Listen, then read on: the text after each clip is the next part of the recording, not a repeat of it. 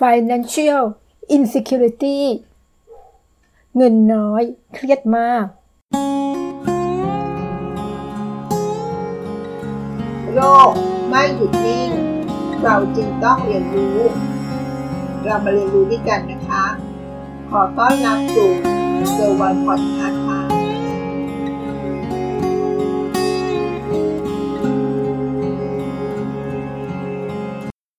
สวัสดีค่ะ คำว่า financial insecurity เป็นการรู้จักภาวะ เงินน้อยเครียดมาก เมื่อจำนวนเงินนั้นส่งผลต่อจิตใจอย่างรุนแรง ส่วนที่ดีที่สุดของการเป็นคนมีเงิน ก็คือเราจะต้องเราจะไม่ต้องคิดถึงเงินอีกต่อไป มันไม่ใช่เรื่องของการมีรถหรู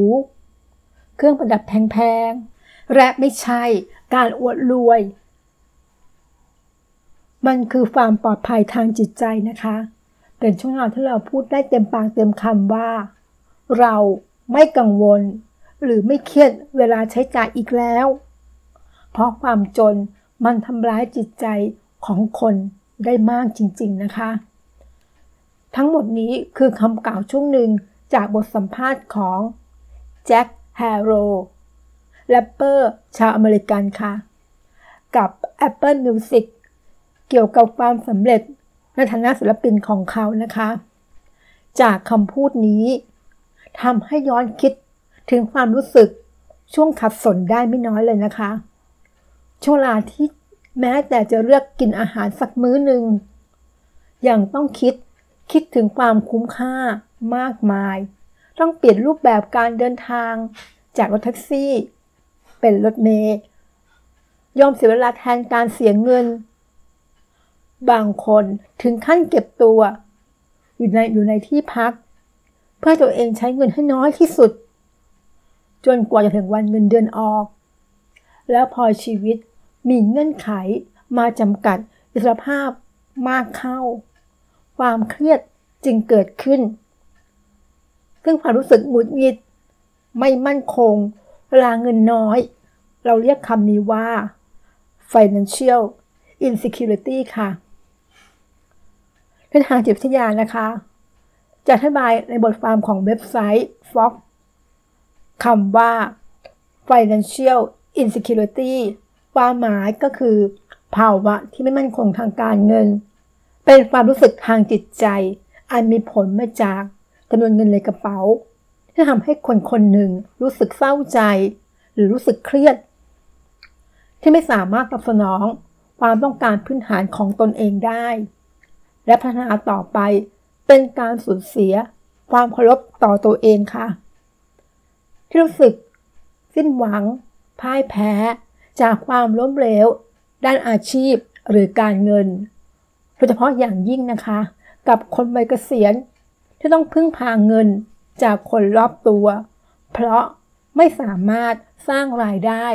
ให้กับตัวเองได้เต็มที่ จะมีอาการวิตกกังวล เพิ่มมากขึ้นกว่าคนในวัยอื่นๆเลยนะคะ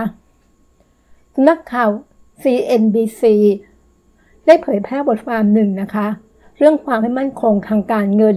ที่ส่งผลต่อจิตใจ ในเดือนตุลาคม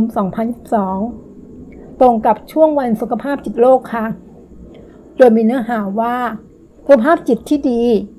และชีวิตความเป็นอยู่ที่ดี ควรถูกพัฒนาไปควบคู่กันค่ะ เนื่องจากเงินเป็นปัญหาใหญ่สำหรับใครหลายๆคน การจัดการกับความวิตกกังวล และสภาพจิตใจ ที่ย่ำแย่อาจต้องเรียกเริ่มจากการมีสภาพคล่องทางการเงินให้ได้สก่อนค่ะ จากผลสำรวจของ Bankrate นะคะ บริษัทให้บริการทางการเงินในเมืองนิวยอร์กสหรัฐอเมริกา ร่วมกับ Psych Central เว็บไซต์ให้ข้อมูลเกี่ยวกับสุขภาพจิตทำการสอบถามคนวัยทำงานในสหรัฐอเมริกากว่า 2,457 คน พบว่า 70%กล่าวว่า ความเครียดส่วนใหญ่ในชีวิต มีผลมาจากปัญหาทางการเงิน โดยการกระทำที่กระตุ้นให้เกิดความเครียดดังกล่าว จะมีดังต่อไปนะคะจะเรียงลำดับจากมากไปน้อยนะคะ เปิดดูบัญชีธนาคาร เวลาจ่ายบินค่าใช้จ่ายรายเดือน การจับจ่ายซื้อของ เวลาต้องปรึกษาเรื่องการเงินกับผู้อื่น เวลาได้รับเงินมา การตรวจดูบัญชีสำหรับการลงทุน การเสพคอนเทนต์ในโซเชียลมีเดียนี่คือข้อมูลนะคะที่เขาจัดลำดับเอาไว้ จากมากไปน้อยค่ะ ข้อมูลเพิ่มเติมจากเว็บไซต์ my.org.uk ของสหรัฐอาณาจักร มีการนำเสนอว่า ความรู้สึกไม่มั่นคงทางการเงินที่ส่งผลต่อจิตใจอย่างหนัก เกิดจากการที่คนคนหนึ่งถูกล่วงละเมิดทางการเงิน ซึ่งหมายถึง การตกอยู่ในสภาวะ การตกสถานการณ์ ที่คนใกล้ชิด ใช้เงินเป็นตัวควบคุมการกระทำของเรา หรือต้องพึ่งพาเงินจากใครบางคนเป็นเวลานานจนวิถีชีวิตของเราขึ้นอยู่กับการสนับสนุนด้านการเงินจากคนผู้นั้นเป็นหลัก เป็นสิ่งที่เกิดขึ้นได้บ่อย ในความสัมพันธ์แบบครอบครัว หรือความสัมพันธ์แบบคนรักทำให้ผู้ถูก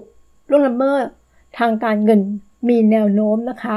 ที่จะรู้สึกวิตกกังวล เกี่ยวกับเรื่องการเงินได้มากกว่าปกติ เพราะพวกเขาจะรู้สึกไม่ปลอดภัย เมื่อชีวิตขาดสถภาพไป สรุปนะคะ อาการของ financial insecurity